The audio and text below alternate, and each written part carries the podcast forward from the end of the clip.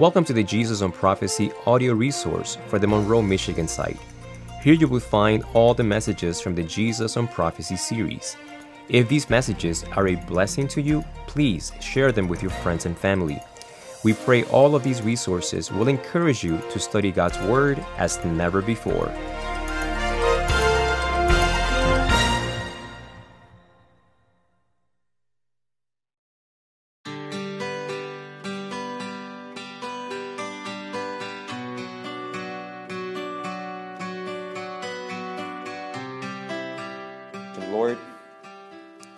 Thank you that you have given us insight and understanding, and I am confident, Lord, that tonight will be the same. I pray for your spirit. Lord, I pray for those that, um, because of sicknesses or work schedules, were not able to make it tonight. And Father, I pray that they will come back on Saturday night, that they can continue growing in understanding. Father, I pray for my friends that came out this evening, that this will not just be, again, good information, good insights, but elements, Father, that by faith will transform us, will lead us into a deeper, more surrendered conversion with you. Father, glorify yourself through your Son Jesus. In his name we pray. Amen. Um, last night I asked you if you like basketball, and uh, we talked about the Globetrotters. And this young man named Thunder Law, who was able to set a record, uh, you guys were impressed with that? Every time I watch it, it just blows my mind how far that ball went. Uh, the entire court, I have a hard time making it from half court. Uh, Jude Law was able to make it from the bleachers on the other side. The point that we made was we are amazed at a young man being able to throw a ball through a hoop from that distance. What we should be amazed is that God was able to predict something with this level of accuracy.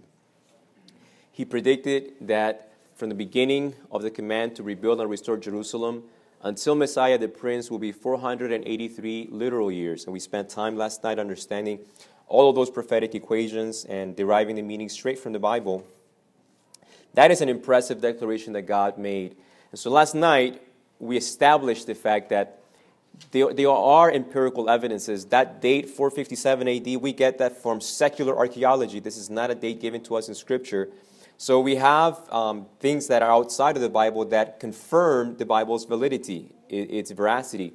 So from 457 AD until Jesus shows up, um, we're 483 years. That's why, that's why Jesus could, um, the day after his baptism, uh, that weekend, go to church and read from the prophet Isaiah and say, Today, this prophecy is fulfilled. You guys remember that last night? Today, this prophecy is fulfilled because Jesus had become the Messiah Jesus had become the Christ. And those two words, what do they actually mean? Who remembers? The anointed. The anointed one. It's very important for you to understand these terms because Messiah and Christ are not names, they're adjectives. Messiah is the Hebrew for anointed, and Christ is the Greek, meaning anointed. So we talked about the seven, seven weeks, 62 weeks, total of 69 weeks. But the angel had told Daniel that he had been 70 weeks that had been uh, given to the Jews and to Jerusalem, the holy city. So we went already and covered 69 weeks. How many weeks are left to cover? One. One more week. So tonight we're going to be spending time looking at this last week of this prophecy and trying to understand what it all was trying to tell us ahead of time and, of course, being fulfilled in Jesus.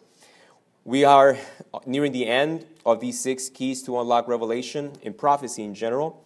We saw that the book of Revelation is largely symbolic, it makes major, major use of the Old Testament and as well as the New. It has order structures and is Christ centered prophecies. And tonight, we're going to see something that will bless you tremendously. This will really help give you orientation as you navigate through the book of Revelation, the sanctuary imagery. And then on Saturday night, and Sunday night, we're going to be looking at the historical applications. The sanctuary and prophecy. Unfortunately, many Christians know very little, if at all, on the structure. The sanctuary in the Old Testament dominated the literature and the imagery, but there was really one purpose. It's a very complex system. God gave all the instructions, all the ceremonies. So this is not the Jews trying to come up with complex systems. It was God that had given in detail every aspect of this structure called the sanctuary, but there was one reason and one reason only that God had given it. It's found in Exodus chapter 25 and verse 8. It's a very tender loving reason. Exodus 25, verse 8 says, And let them, that's the children of Israel, make me a what? A sanctuary. For what reason, Lord? That I may do what? Dwell among them. See, this theme runs throughout the entire Old Testament.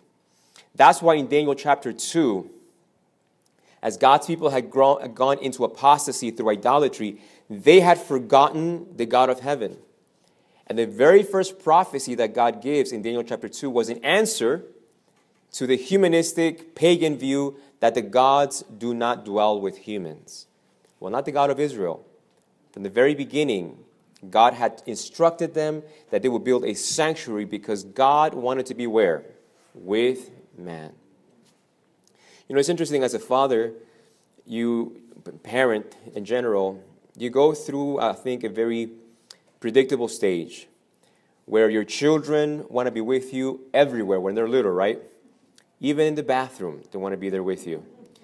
And I have two daughters that sometimes I, I have to be careful now when I turn around and walk because I bumped into my little one plenty of times and knocked her over. What were you doing there? You know, like a ninja, just shows up behind me.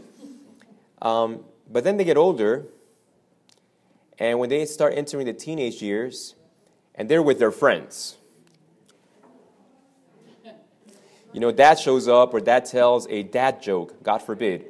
And then, of course, they, they begin to not want to be around you that much. But you miss your kids and you want to spend time with your kids, but your kids are not as excited as spending time with you as when they were little. Well, God has always been excited in being with us. His biggest desire has been to be with us. And there's a reason why God is saying this. Our sins and our iniquities and transgressions had brought separation between God and humanity. This sanctuary, listen carefully, this sanctuary would reveal how God would bring reconciliation once again. The sanctuary service was not to keep God's way of keeping the Israelites busy to keep them out of trouble throughout the entire process, all of the, the feasts and celebrations and instructions of the sanctuary were there to teach this one huge truth. God's greatest desire was to dwell with the creatures he created. And he, he found a way. If God would manifest his glory, it would consume the sinners. So God would clothe it and cover it up in this structure called the sanctuary. But God wanted to be with us, and through the sanctuary, we would find how God would relate to sins, iniquities, and transgressions. Uh, if you're not familiar with the sanctuary, I'm going to give you a brief introduction. That way, we are all on the same page. These are the main components of the sanctuary, this, this structure itself. In Exodus 29 38, it mentions an altar of sacrifice. In Exodus 30, verse 18, you have a bronze laver. It was a big uh, platform that the priests would go and wash their hands before entering into the sanctuary place, the, the holy place. Exodus 25, verse 30, you have a table of bread of the presence. Exodus 25, 31, you have a seven branched lampstand. Exodus uh, 30, verse 8, you have an altar of incense. And then in Exodus 25, verse 10, you have an, the Ark of the Covenant. And the reason I've listed it in this sequence is if you were to enter into the sanctuary service, that is in the order you would find them. You would begin with the altar, the furthest most part of, of the sanctuary, followed by the laver, which would be right here. That would be the laver. This is the altar of sacrifice. Guess what animal was usually burning in there? What kind of an animal? A lamb, a sheep. But typically, a lamb. In the morning and the evening, we will see the priests, before going into the, the, the holy place, would wash themselves in here. And there you had seven branch lampstand, bread of the presence, altar of incense, and there was this big, thick curtain right here.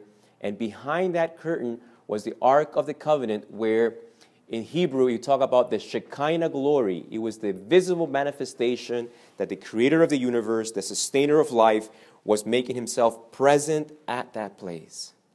It's a very solemn, most holy place. The only person that could go in there was only one of the priests, the most the, the high priest. The high priest was the only one allowed to go into the most holy place once a year. So these are the parts of the, the sanctuary, and they're found all throughout the book of Revelation. All the parts of the sanctuary that I just mentioned to you are found in the book of Revelation. Revelation 1, verses 9 through 20, we read that John saw seven golden lampstands, a direct reference to the sanctuary. In Revelation 4 6, uh, John sees that there was a great sea of glass. In 1 Kings chapter 7, verse 23, that's how the Bible refers to that laver, as the sea. In Revelation 5 6, you have a lamb as though he had been slain. Um, in Revelation 8 2, 2 to 5, he was given much incense that he should offer it with prayers of the saints upon the golden altar which was before the throne. This is making a clear reference to the Old Testament service. And it's interesting that in the Old Testament, the closest the children of Israel could come was through this altar that was continually burning this aromatic four, four ingredient component called incense and the smoke, the aromatic, pleasant smell, would go into the most holy place where God dwelt. Through the priest, the prayers of the saints would enter, and symbolically, through the incense, make it into the direct presence of God. That incense was symbolic that God hears our prayers. And God was trying to teach it in a very beautiful, uh, um, simple way. You want to know that I hear you? The altar of incense assures you that I hear your prayers. And that altar is mentioned in the book of Revelation. Revelation 11 19, it mentions the Ark of the Covenant. This piece of furniture was in the most holy place. It was seen in the temple. Revelation 15, verse, verses 5 through 8, you have the whole structure being mentioned. The temple of the tabernacle of the testimony in heaven was open. Revelation 19 again once, mention, once more mentions the Lamb. And Revelation 21, verse two, uh, verses 2 to 8, it mentions the tabernacle of God is with man. It's the same word, a Greek word for the sanctuary. So, all throughout the book of Revelation, you have a consistent, continual referencing to the sanctuary service. The Old, Old Testament sanctuary structure and service covers the entirety of the book of Revelation from the first chapter to the last chapter. Do you think it's important to study the sanctuary in order to understand the book of Revelation? You, bet, you better believe it.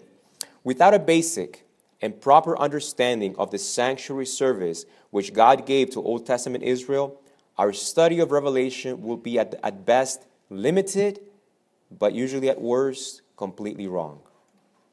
Because we have left the Old Testament understanding and not invested in time understanding the sanctuary service, when we approach the book of Revelation, we don't know what to do with those pieces of furniture because we don't understand what they were for what, what function they served. Again, this is a basic structure, uh, a visual air view of the sanctuary uh, the structure itself. And you have the, the first five books of the Bible. And as a Christian, as I was a young person, I would hear a pastor preach an impassioned sermon about reading through the Bible, the importance of reading through the whole Bible. And, and I'd be like, January 1st, I'm, this is the year. I'm going to read through the Bible on this year. And so I would start with Genesis. I would do good. Lots of stories. I love it. Exodus, lots of stories. But then I get to Leviticus. And all these details, all this minutia. And I would get tired, and that's as far as it would go. I would put the, the Bible away and go back to watching The Price is Right, right? And forget that. And then again, two or three years would go by, and then I finally realized why did God leave such a boring book in the Bible? The reason it was boring is because I did not know it was about Jesus. But once I understood that I should be able to see Jesus in the book of Leviticus, it changed me. It's revolutionary. And it's interesting that in the book of, um, in Hebrew, in, in the Hebrew language, in Leviticus, it is the book in the Old Testament in which the word forgiven is repeated the most. It is a book full of assurance that if, it's one thing that God desires to do to the human race is to forgive our sins. So the book of Leviticus, far from bringing drudgery, it should bring hope and assurance that the God of heaven is not looking down on us wanting to condemn us, but rather to save us through the forgiveness of our sins.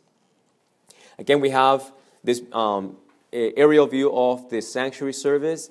Uh, you had at the entrance the altar of sacrifice, the basin of bronze for the washing, and then the other structure, you saw the cutout, cutout but no, nobody, no regular Israelite was allowed to look inside. As far as you would go, if, if, you, if you stole someone's money, if you gossiped about someone, or you were committing some kind of sin, and you were convicted of it, you would have to bring a prescribed animal, typically a lamb or a sheep, and you could come in through this gate, and a priest would receive you and would take you to the side of this table.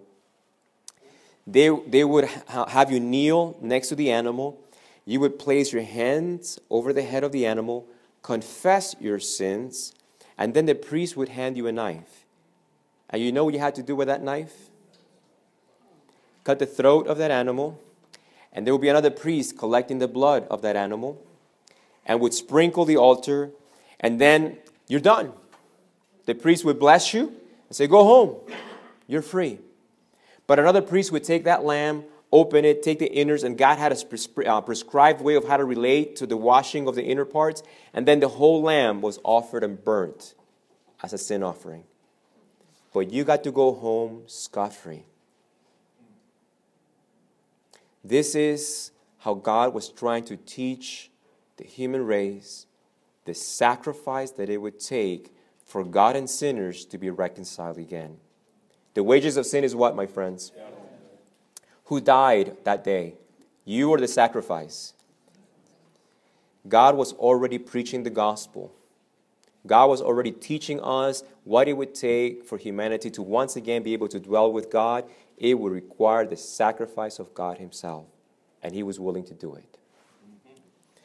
Inside, what no Israelite could see, some of the priests would get to see only the first compartment, but that last compartment at the back, who was the only one that could go in there once a year? Do you guys remember who? The high priest. All the other priests would come to maintain the lamps, make sure that they're burning, put enough oil, olive oil in there, make sure that there was enough incense burning in the altar of incense, and they would change uh, weekly the bread of the presence with some frankincense sprinkled on top. Six loaves, uh, six, two piles of six loaves, 12 in total. That was the simple overview of the sanctuary service. And as we saw, every single part of these is found in the book of Revelation. We're going to have a very simplified overview of what actually happened. In Exodus chapter 29, verses 38 through 39, we read, Now this is what you shall offer on the altar two lambs of the first year day by day, how often? Continually. One lamb you shall offer in the morning, and the other lamb you shall offer at twilight. Why? Well, people had to travel. People had to go sometimes overseas. Sometimes your properties were way up north in Israel. And so you didn't have cars, you didn't have planes, it was by foot or donkey or camel if you were uber rich. But most people, it was prohibitive to come to the temp to the sanctuary service regularly. So God, in His awesome mercy, would require the priest in the mornings to put a lamp burning that was provided by the temple, and he would burn all day. And then by evening, by sundown, they would bring another fresh lamb, place that lamb on the altar, and that lamb would be burning all night long until the morning. And then in the morning, they would start all over again. If you found yourself in a foreign land, if you found yourself too far away, and you recognize that the Holy Spirit brought conviction that you were stiffing someone out of their money, and you recognize you had sin in the eyes of heaven, no human being may have caught you, but you knew you stood guilty and condemned because of your sin before God. You knew that the wages of sin is what? Death. You could pray towards the temple, towards the sanctuary and receive the merits of that lamb that was continually burning, and God would receive it. God would take the sacrifice of that lamb and use it as the merit to forgive you your sins, and you were set free from the guilt and power of sin. Does that sound familiar, friends? This is the gospel being taught in the Old Testament. And let me tell you, the Apostle Paul says that there's only one gospel. It didn't change. Just because we, we've labeled Old and New Testament doesn't mean that there was a different gospel in the Old Testament. No human being has ever been saved outside of Jesus Christ and the, the grace of God. Some Christians, though, have heard a sad story, a false story. They have heard that the humans in the Old Testament, they were saved by keeping the law, which is false. If that was the case, then why the sacrifice? Why the blood? God was teaching the gospel, and it's always been one gospel that we are saved by grace through faith in the sacrifice of Jesus Christ. We'll see that more clearly tonight and in the upcoming evenings. Leviticus 1 3 to 4 says, If his offering is a burnt sacrifice of the herd, let him offer a male without blemish. He shall offer it uh, of his own free will at the door of the tabernacle of meeting before the Lord. Then he shall put what? His hands where? On the head of the burnt offering, and it will be accepted on his behalf to make atonement, forgiveness, reconciliation. The only way for humanity to once again be reconciled to God was through the sacrifice of an innocent, unblemished victim.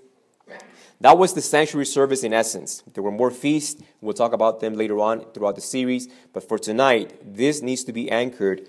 The Messiah and the sanctuary service were symbolic of all that Jesus would literally come to do. Jesus in John chapter 1, verse 21, 29, John the prophet looks at Jesus and says, The next day John, John saw Jesus coming toward him and said, Behold the what? The Lamb of God who does what? Take away.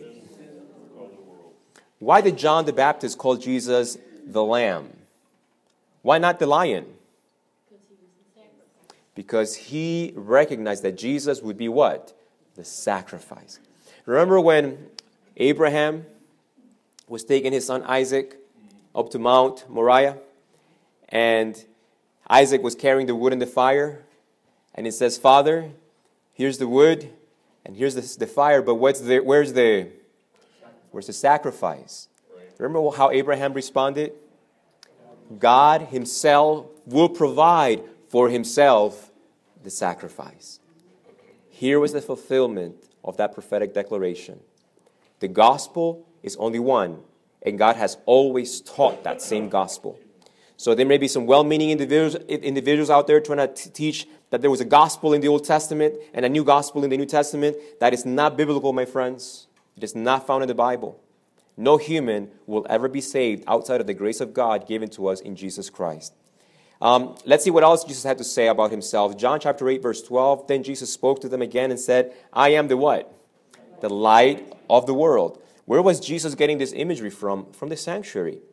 Within the sanctuary were the seven branch lampstands that gave continual light. They were continually burning day and night. In John chapter 6, verse 35, and Jesus said to them, I am the what? The bread of life. He who comes to me shall never hunger. He is the lamb, he is the light, he is the bread. Where was Jesus drawing these imagery from? From the very sanctuary all the parts of the sanctuary really pointed to who? Jesus Christ. The sacrifice was who? Jesus. The light given off by that seven branch lampstand, it was who? Jesus. That bread that was inside the sanctuary, it was who? Jesus himself. Hebrews 7:25 teaches us that Paul tells us, therefore he, that's Jesus, is also able to save to the uttermost those who come to God through him. Who is the only one that we can come to God through? Through Jesus. No humans, just Jesus. Since He always lives to make what? Intercession for them. That's what that altar of incense symbolized. No Israelite could simply go and say, Dear God. Mm-mm-mm. You had to pray through the priesthood who would take the prayers of Israel to the altar of incense and there say, God, your people are praying in the merits of, and they always brought blood. Every time they came into the holy place, they would always bring blood. And they would touch the four corners of that altar and say, Because of this sacrifice, God, hear the prayers of your people. And the incense would rise and go over the curtain into the most holy place, assuring us that through the intercession of the priest and the, the, the, uh, the incense, the prayers of the people of Israel were being heard by God. Today, many people doubt whether God can hear their prayers, especially those of us that have made some pretty major mistakes in our lives. Those of us that have some things that we wish we could redo. And we sometimes wonder if God hears us. And tonight we're going to look at the fact that, number one, Jesus is also able to save what is that one word right here, right? Save what? To the? That means that there's no limit. That means there is no limit to whom God can save. So don't let Satan deceive anyone that God can save other people, but not you. Paul says, I am of the worst of sinners. I am chief of sinners. He is able to save to the uttermost those who come to God through him because he lives to make intercession for them.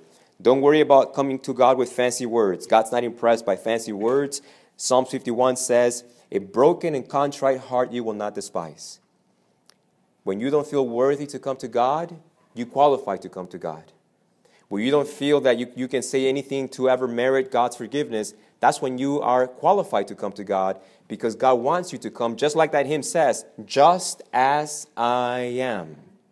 I come. O Lamb of God, I come. So don't let Satan ever deceive you into thinking you're not worthy to come into the presence of God. Listen, my friend, none of us are. none of us are worthy. Even pastors or wh- whoever, no human being is able to come to God except through Jesus Christ. He makes you worthy, He takes your prayers. And no matter how faulty or stammering, you need to know tonight that every prayer you've ever whispered is heard by the God of heaven because of Jesus. He intercedes for you. Hebrews 3:1 says, Therefore, holy brethren, partakers of the heavenly calling, consider the apostle. And what are the titles he gave to Jesus? High priest of our confession, Christ Jesus. So here we have two major elements being placed upon Jesus.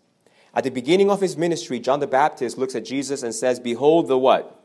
The Lamb of God.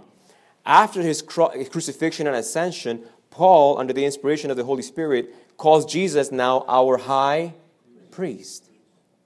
The sacrifice pointed to who? Jesus. The priesthood pointed to who? Jesus.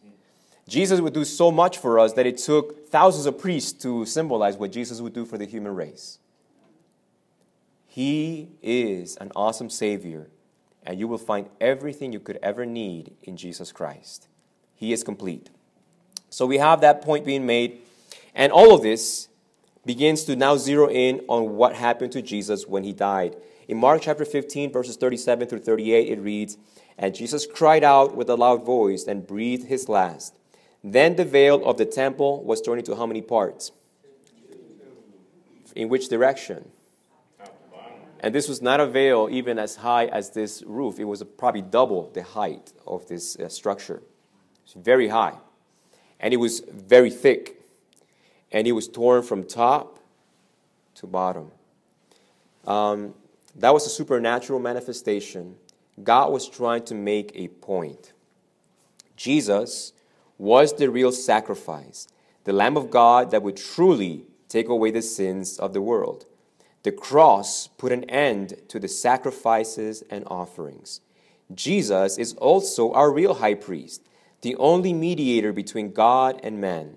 The resurrected Christ put an end to the ministry of earthly priests. Two things would be done, completed in Christ. That Passover weekend, any sacrifices that would have could have been offered were no longer necessary. That temple became obsolete because all those lambs that for thousands of years had been sacrificed, beginning from uh, Abel all the way down through the patriarchs and then the children of Israel, all those sacrifices, all of them collectively pointed to one sacrifice. Whose sacrifice? Jesus' sacrifice. So once the reality came, did humanity continue to need to offer lambs and goats and calves? And no. Jesus had come, the reality had come, no more need of bringing lambs or animals for the sacrifice. And no need for a priesthood either. Jesus was the real sacrifice, the Lamb of God, that would truly take away all the sins of the world. We would not need uh, uh, earthly sacrifices any more than we would need earthly priests. Um, and I will gladly pray for you. Last, last evening, I was happy to pray and join with the rest of us to be praying. But my friends, don't think that my prayers somehow count more than yours. They don't. But, Pastor, you're a pastor. Listen, my friends, I'm a human. Saved by grace. The same grace that saves you is the same grace that saves me. And the same Jesus that hears my prayers is the same Jesus that hears yours. And God doesn't have favorites. He loves to hear the prayers of every human being. Amen. So I will gladly pray for you, my friends. But I've often, I've often asked people when they ask me, Pastor, can you pray for me? I will ask them, Are you praying? Because don't use me as your crutch. Don't say, Well, God's going to hear me now because Pastor's praying for me. Nope. No. In fact, God wants you to know that you can talk to Him personally. God doesn't want you to base your relationship through another human being. The only person you need is Jesus, and you have Him. The ceremonies of the Old Testament sanctuary pointed to Jesus, but when these symbols met the reality, the copies were no longer needed. You and I now have Jesus, our sufficient and complete sacrifice for our sins. Jesus, our merciful and ever interceding high priest, who brings us our prayers and our needs into the presence of God continually. There's not a time of the day that God will not hear your prayers. In fact, I remember when I got a little bit more spiritually mature, I realized that I could pray to God while I was driving because, you know, since you're little, you told close your eyes. And I thought, well, I can't pray while I'm driving then. You know, I have friends that prayed to God when they were high on drugs. Do you think God heard those prayers? You better believe it. I have a friend who's now a pastor who he was in a public bathroom, had expelled everything that was in his stomach because of a severe overdose of every substance under the sun, including alcohol.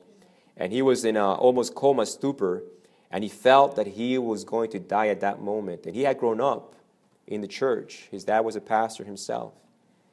And in that darkness, in that disgusting, smelly, putrid place, that man, hardly able to keep himself on top of the toilet, fell over and with the neon light of that bathroom barely blinking, he cried out to God, Save me. Save me. Do you think God heard that prayer? Mm-hmm. He is now being used by the Lord to encourage alcoholics and drug addicts. There's a God in heaven that can save to the uttermost. And he tells his story to say, if God can save me, certainly he can save you as well. Isn't God amazing? Everything you need, you have in Jesus the sacrifice and the intercession. The ceremonies of the Old Testament sanctuary pointed to Jesus. But when the symbols met the reality, the copies were no longer needed. We have Jesus as our sacrifice, we have Jesus as our high priest. So, it makes sense why Jesus in Matthew 24, 1 to 2 would say what he said. In Matthew 24, verses 1 to 2, when the disciples ask him about the temples, he says this then Jesus went out and departed from the temple, and his disciples came up to show him the buildings of the temple. Jesus said to them, Do you see all these things? As surely I say to you, not one stone shall be left here upon another that shall not be what? Thrown down. The temple is going to be destroyed. And the disciples were like, Oh, then how are we going to get through to God? If we don't have priests and we don't have sacrifices, how are we going to be connected with God? The disciples did not understand what Jesus knew. Jesus knew that when he would die on the cross, what would happen to the veil of the temple? Torn in two. God the Father would, not, would never again need to look at another animal sacrifice because who had been sacrificed now? Jesus Christ himself. So Jesus, for Jesus, it wasn't a, a panic mode. The temple will be destroyed, and it doesn't matter because you have me. I am that living temple. I am that living sacrifice. I am your living priest. Therefore, Jesus continues saying, when you see the what, my friends? Abomination of desolation. That's a very important phrase. Very important phrase. Therefore, when you see the abomination of desolation spoken by who? Daniel. The prophet standing in the holy place, whoever reads, let him understand. Then let those who are in Judea flee where? To the mountains. Now, Jesus could see into the future because he, he understood Daniel's prophecy. He knew that that temple would ultimately be destroyed and it would not no longer be necessary. And so in the future, he said, this temple will not be destroyed by Jews. it's going to be destroyed by Rome. And this, in fact, happened in 70 AD. Jesus put, didn't put a date on it. He simply said, said, Look for the abomination that causes desolation. Now, Rome had tried to be respectful with the Jews, tried to respect their, their temple, because in, in the Republic of Rome, they, you were allowed to worship any god you wanted to, but you needed to always have an emblem of Rome authority inside the temple. Jews had received an exemption from that in that no Roman emblem would be inside their temple. On the day that the temple was destroyed, Jerusalem was sacked, Rome had enough. They brought all those emblems into the temple. The abomination that would bring what? Desolation. So when the Christians saw the Romans marching in with their emblems, with the intent of putting those emblems now inside the temple of God, with the ultimate intent of finally destroying it, what did the Christians do? They fled. No Christian perished because after Jesus went back to heaven, all the Christians every day would be looking to see when that day would be fulfilled, and it, and it was. Rome came marching in, and the Christians did not perish. Unfortunately, mil- thousands of Jews did. In 70 AD, Rome left Jerusalem desolate. And it was because that temple was no longer necessary. In fact, when Jesus died, that's when everything ceased. God would no longer hear prayers offered through earthly priests. Listen carefully. God the Father would no longer hear prayers offered through earthly priests because now we had our own high priest. What's his name? Jesus Christ. And God the Father will no longer uh, accept any earthly sacrifices because that sacrifice had been offered once through who? Jesus Christ. Are you tracking with me so far? This is crucial to understand when we talk about on Saturday night. So tonight we're going to take everything we've learned last night and begin to apply it. Prophecies, prophecies of the Messiah and the ending of earthly sacrifices and offerings. We began, we're now, now go a little bit faster because we're in familiar territory. 70 weeks are determined for your people and for your holy city. Your people, who is that referring to? The Jews. The holy city, what city is that? Jerusalem. How, how, many, how much time would be allotted for this, the Jews and, and Jerusalem? 70 weeks. To do what? To finish the transgression, to make an end of sins, to make reconciliation for iniquity, to bring in everlasting righteousness, to seal up vision and prophecy, and to anoint the most holy. Uh, I arranged it this way, but that's exactly how it reads in the verse. There's two sets of threes two speaking about something positive that Jesus would bring, and then how he would um, how he would relate to three things that were negative and bring in three things that were positive.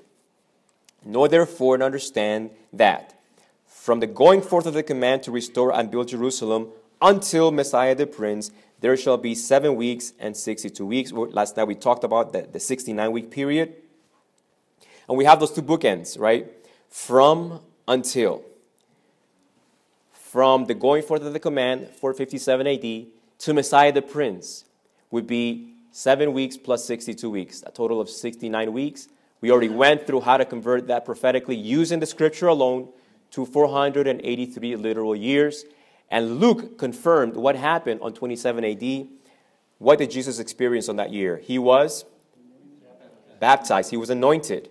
That's when Jesus became not just Jesus from Nazareth, but Jesus the Messiah, or Jesus in Greek, Jesus the Christ. Jesus the Christ. So we've already covered these 69 weeks. And now we're going to pick up from Jesus being baptized. What does this have to say about this last week given to the Jews and Jerusalem? After the 62 weeks, Messiah shall experience what? Shall be cut off. And I'm, I'm going to just tell this to you in the Hebrew, that is the exact same word that God uses with Abraham in regards to the sacrifice. When he's going to make a covenant, God says, I'm going to cut off a covenant with you. And when the sacrificial systems were given, it was a cut off kind of a covenant. The cut off is pointing to the fulfillment of the covenant God had made with the human family that he would send a seed that would crush the serpent's head and redeem the human race, forgive our sins. After 62 weeks, Messiah shall be cut off. Does cut off sound like something good or painful? What do you think that is referring to in regards to the Messiah? What event in the Messiah's life do you think that's pointing to? His death, the crucifixion. We don't just have the prophecy in regards to Jesus' baptism, we now have the prophecy in which Jesus was going to actually die. You know, this will help you understand why in the Gospel of John, you continually have this phrase, but his time was not yet. If you read through the Gospel of John, you've recognized that phrase, but his time was not yet. You have people in John chapter 8 ready to pick up stones and kill Jesus, but his time was not yet. But when Jesus celebrates his Last Supper, he says the time has come. How did Jesus know, number one, when he would be baptized, and how did he know when he would be cut off or offered as a sacrifice? Because he understood this prophecy. Messiah shall be cut off, but not for himself. And the people of the prince who is to come shall destroy the city and the sanctuary. And who are those people, friends? We already we just looked at them. Who, is, who destroyed Jerusalem and the temple? Rome. The Messiah will be crucified, and shortly after that, there will be a people that would come and destroy the city and the sanctuary. Historically, who did that? Rome, the Roman Empire. The end of it shall be with a flood till the end of the war. And what is that word right there, my friends? Desolations are what? Remember what Jesus said to the disciples? That to look for the desolation, the abomination of desolation. This is, what, this is where Jesus gets that word from. The desolation part comes straight out of the book of Daniel. Rome, this foreign empire, would come with abominations and would bring desolation, destruction to the temple. That took place, of course, after Messiah was cut off. Uh, in the middle of the week, Jesus would experience what you guys have already said the crucifixion. After this, after, and after the 62 weeks, Messiah shall be cut off, but not for himself. And the people of the prince who is to come shall destroy the city and the sanctuary. The end of it shall be with a flood, until the end of the war, desolations are determined. Then he, again speaking of the Messiah, shall confirm a covenant with many for one week. But in the middle of the week, he shall bring an end to what two things? Offerings, sacrifice, and offerings. When Jesus died on the cross, the Gospel of Mark says that what was torn in two? The veil of the temple. Signifying that would God accept any more earthly sacrifices? No more. No more offerings down here. No more priesthood down here. Now we have one high priest, and his name is Jesus Christ. We only have one sacrifice, the Lamb of God, who is who? Jesus Christ. So this Messiah, in the middle of that last prophetic week, would put an end to sacrifices and offerings, and again it repeats after the sacrifice, after the cross, on the wing of abominations, again that word linked to the Roman Empire, shall be one who makes desolate, even until the consummation which is determined is poured out on the desolate. Here is the abomination of desolation that Jesus spoke of. And he makes direct reference spoken by the prophet Daniel. Jesus says, When you see the abomination that causes desolation, flee to the mountains. Who fulfilled that prophecy? What was the pagan empire again? Rome. Rome came with the armies, sacked Jerusalem, burned the temple to the ground. And this time, unlike Babylon, who took those candelabra and all the ornaments into Babylon, Roman soldiers melted it and pocketed it. It's gone. Forever irrecoverable.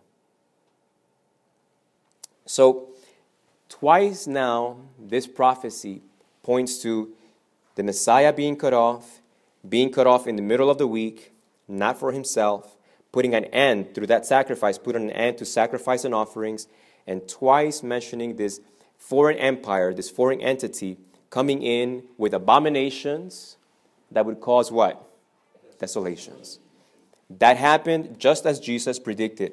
Therefore, when you see the what, my friends? The abomination of what? Where is Jesus getting that word from? Daniel. Daniel chapter 9, verses 26 through 27. And the wings of abomination shall be one who makes desolate. That's exactly where Jesus is getting from. Spoken of by Daniel the prophet, standing in the holy place, whoever reads, let him understand. When you see that, let, let those who are in Judea flee to the mountains. This prophecy was fulfilled in 70 AD. Rome came with its abominations that caused desolations and destroyed the temple forever. So, so far, everything is happening in Jerusalem and within Jewish people, exactly as the angel would said. 70 weeks are determined for your people and for your holy city. These are all of the events that are going to happen related through and with the Jewish people. in the middle of the week, Jesus was crucified, putting an end to sacrifices and offerings. And shortly after that, the Roman Empire would bring the abomination that causes desolation. Now, the prophecy ends in 34 AD. Something happened that was both painful and revolutionary. When these 70 weeks ended, something completely unexpected took place. It's found in the book of Acts, chapter 7, chapter 7 through 9. In AD 34, the mission that the Jewish nation had carried out for over four millennia would experience a huge transition. God would now also use the Gentile nations as the proclaimers of the gospel. Up to that point, this was Israel's mission. This is why they were God's special people. Not because God would only save Israelites. In, in the book of Ruth, you have uh, a lady named Ruth who was an Edomite, and she's saved. She experiences grace. She becomes one of God's people. In the Old Testament, you have many people that were not part of Israel become part of Israel. And God would, would tell Israel, This is your mission. Go out to the pagan nations, tell them about me. They'll fall in love with me. Don't fall for their idolatry, and they will come and be part of my people as well. And Israel didn't do too good with the mission. But God was patient. And after 490 years of patience, something would happen. God would now use the Gentiles to proclaim the gospel. And Paul, I don't know if you guys can see this painting right here. Um, who knows who this gentleman kneeling right here getting stoned, what, who his name is? Stephen. That's where the story is found in Acts chapter 7. Stephen is the first Christian martyr, a deacon. He's preached a chapter long sermon. Beautiful, saturated with scripture. And he finishes with a pointed rebuke to the Jewish leaders, and they can't stand it anymore.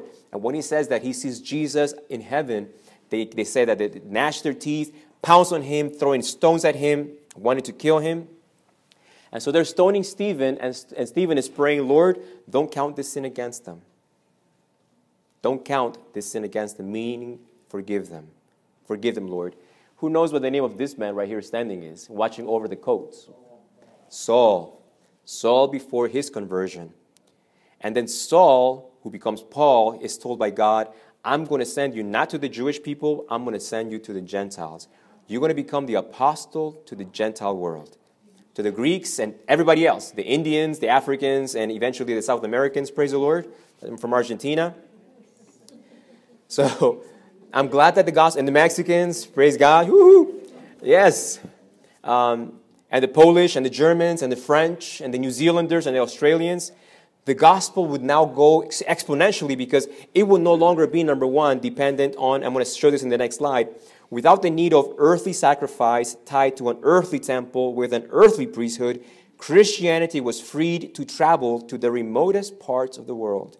Now, believers from every nation, tribe, tongue, and people could hear and proclaim the forgiveness and cleansing of sin, reconciliation with God, and everlasting righteousness that Messiah accomplished on our behalf. That happened in 34 AD. God did not reject the Jewish nation to condemnation. No, sir. Paul was a Jew. So were most of the disciples. And most of the converts early on were Jews too. So God has never excluded any human being from receiving salvation. The only thing that would change is the, the Jews had been the exclusive carriers of the gospel. Now they will no longer be the exclusive ones. Now everyone that was converted, even Gentiles, could preach the gospel elsewhere. And so the gospel spread fast. Praise the Lord, because it reached parts of our countries as well. These past two presentations on Jesus as the true Messiah Christ are crucial to identify and understand who the Antichrist is and why. Now that we have seen Jesus as the real Christ, it will not be difficult to see the real Antichrist in our next two presentations Saturday night, and I hope you will not miss it. So, in conclusion, I don't want us just to stay with these historical facts. Messiah was cut off to make an end of sins, to finish the transgression, to make reconciliation for iniquity, to bring in everlasting righteousness. If we can understand sins, transgression, iniquity, but righteousness, that's a doozy for most of us. When you ask people, what does righteousness mean? I heard it from people in California, people that surf, when they would get a nice wave and they would say, righteous, righteous. Is that what it means? You caught a nice wave? What is righteousness? What is righteousness? Um, I want to give you the, the most simple definition. It's beautiful as we conclude tonight. You need to understand this. Righteousness is the exact same Greek word for justice. Justice. Jesus would bring everlasting justice. Now, for most of us, we don't feel very comfortable with the word justice because sometimes we are a little bit afraid that we might be a little bit guilty. So many people get uncomfortable with the idea of justice. But we need to understand justice in the light of the gospel. Why do you and I need justice? Because let's just use the word that we do understand. Righteousness is kind of nebulous. Let's stick with justice. This is not referring to God intervening in our lives regarding injustices. You know, when you get a wrong ticket or DTE gives you a wrong bill, right? Double bills you. That's not the righteousness or the justice that God is speaking to bring to us. This prophecy is speaking of a specific kind of justice Jesus brought to all of us. In God's court of justice, our past is our worst enemy. In the courts of God, who sees it all, not just behaviors, but the motives and the intent behind it inside our hearts, we stand all guilty. Our adversary knows it very well and accuses all of us of all our open and secret iniquities, sins, and transgressions. You know, I was, a, I was such a foolish, unconverted young man, grew up in the church, read the Bible, was a regular attendee, and I don't know what happened, but whenever I would sin, I would close the curtains. I would make sure my parents didn't see me. My vision was so horizontal. I never bothered to say, Does God see? My life didn't change until the Holy Spirit said, Yep, no human being sees you. Look up. And when I began to realize that all those years of secret sins had been seen by God, something awoke inside of me. I felt condemned. And listen carefully, it was the best thing that could have happened to me. The enemy knew that the wages of sin is what, my friends? Death. And so he demands before God that justice, deserved justice, be inflicted upon the human race. Our sins demand what? Our death. And this is justice. This is righteous justice. And Satan says, Look at her. Look at him. No, no, no. Not her. Not him. I know I tempted them. I know what they've done. They may have gotten off down there, but I know they're guilty, and you know they're guilty too. You can't let them off the hook. You have to give them justice, and the wages of sin is what? So, God, you claim to be a God of justice. There you go. So, God punished to the fullest extent of the law all of human sin, iniquity, and transgression. God exercised the justice deserved on the human race, but he pours it through his wrath upon who? Jesus on the cross. At the cross, Jesus received the justice we deserved so that you and I could receive the justice he deserved. This is what the Messiah would bring when the prophecy would say he would bring everlasting righteousness. He would bring everlasting justice. Through the cross, Jesus, God could tell Satan, be quiet. You can't talk like that about my child. They have believed in the sacrifice of my son. Therefore, all that they deserved, I have already executed that justice upon my son on the cross. Your debt has been paid through Jesus. all of it, all of it at the cross. That's what it means by righteousness, by justice. When Jesus brought to us, is justice needed? Because he took the justice we deserved. The justice Jesus brought to us can be summarized into words mercy and forgiveness. Messiah will be cut off to make an end of sins. That's your sins. To finish the transgression, those are your transgressions. To make reconciliation for iniquity, that's your iniquity. To bring in everlasting justice. To give you what you don't deserve, but you desperately need it. There's a hymn that says, At the cross, at the cross, where I first saw the light, and that burden, that burden of guilt and condemnation in my heart rolled away. It was there by what, my friends? It was there by faith I received my sight. And now, how do I feel? Happy. How often? All the day. Many of us don't know what Jesus has done for us. And as Christians, we walk in darkness, ignorant of the blessings God the Father has richly blessed the human race through His Son, Jesus Christ. You need His justice tonight. You need God's righteousness in your life. And God offers it to you in abundance by faith. By faith. I want us to close singing another song about the cross. The Old Rugged Cross. How many of you guys know this hymn? My voice, voice is a little shot tonight, so I'm going to need you guys to really sing it as if you received the righteousness that came through that cross. On a hill far away stood an old rugged cross, the emblem of suffering and shame. And I love that old cross where the dearest and best for our world. Second stanza. Oh, that old rugged cross, so despised by the world, as a wondrous attraction for me. For the dear Lamb of God left his glory above to bear it to. Third stanza.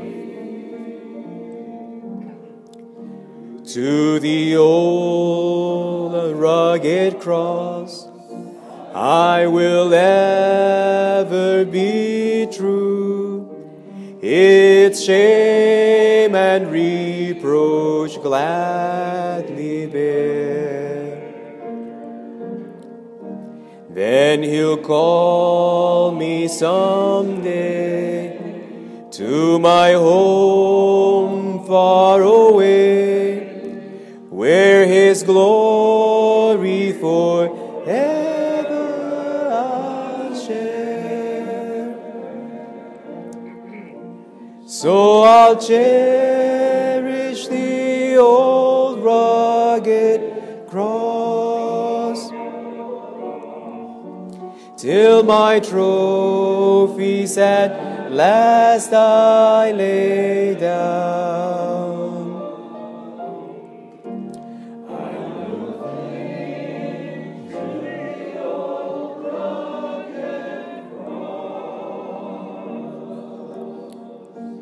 And exchange it someday for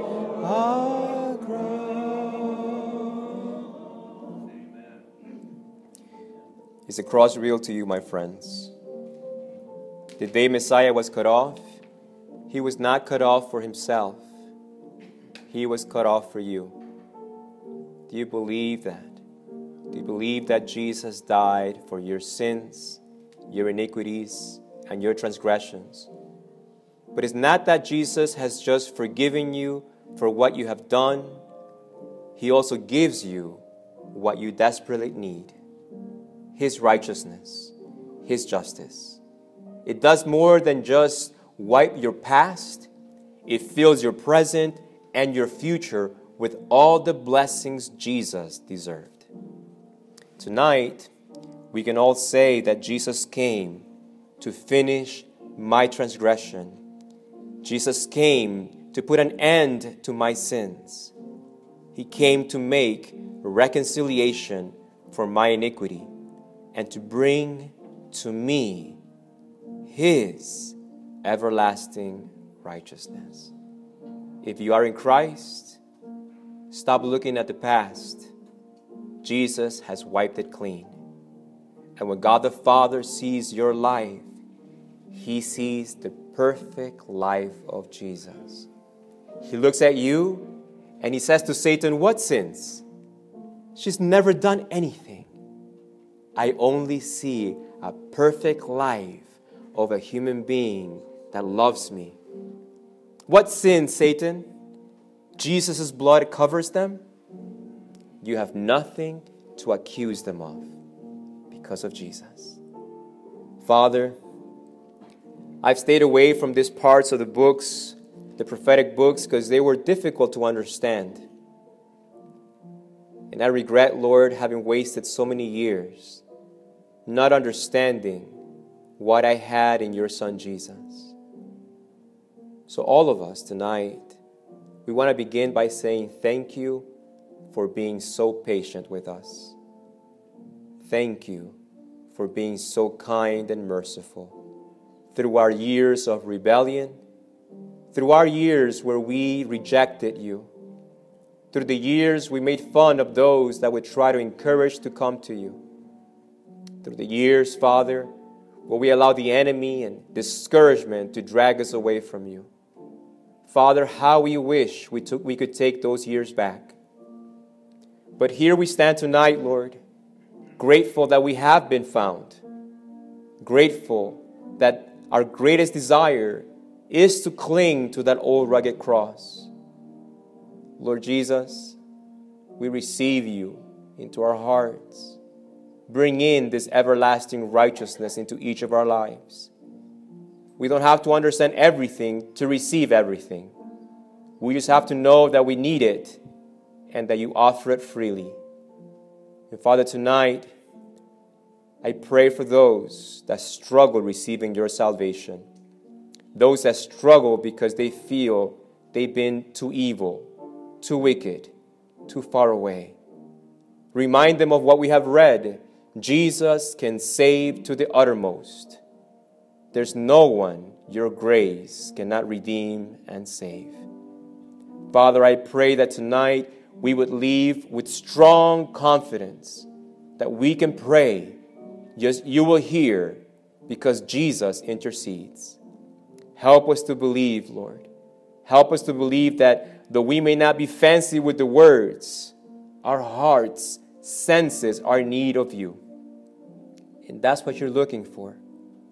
Ultimately, Lord, you want us to finally realize how much we need you in our lives.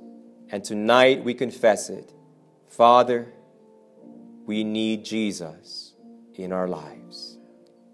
Father, let us leave with all the convictions, with all the assurances the Holy Spirit, through your word, has blessed us with tonight. Don't let them evaporate in the parking lot. Keep them sealed. And Father, protect my brothers and sisters that we may continue this journey of understanding you through your holy word again Saturday night. Until then, bless my friends. In Jesus' name, amen, Lord. Amen.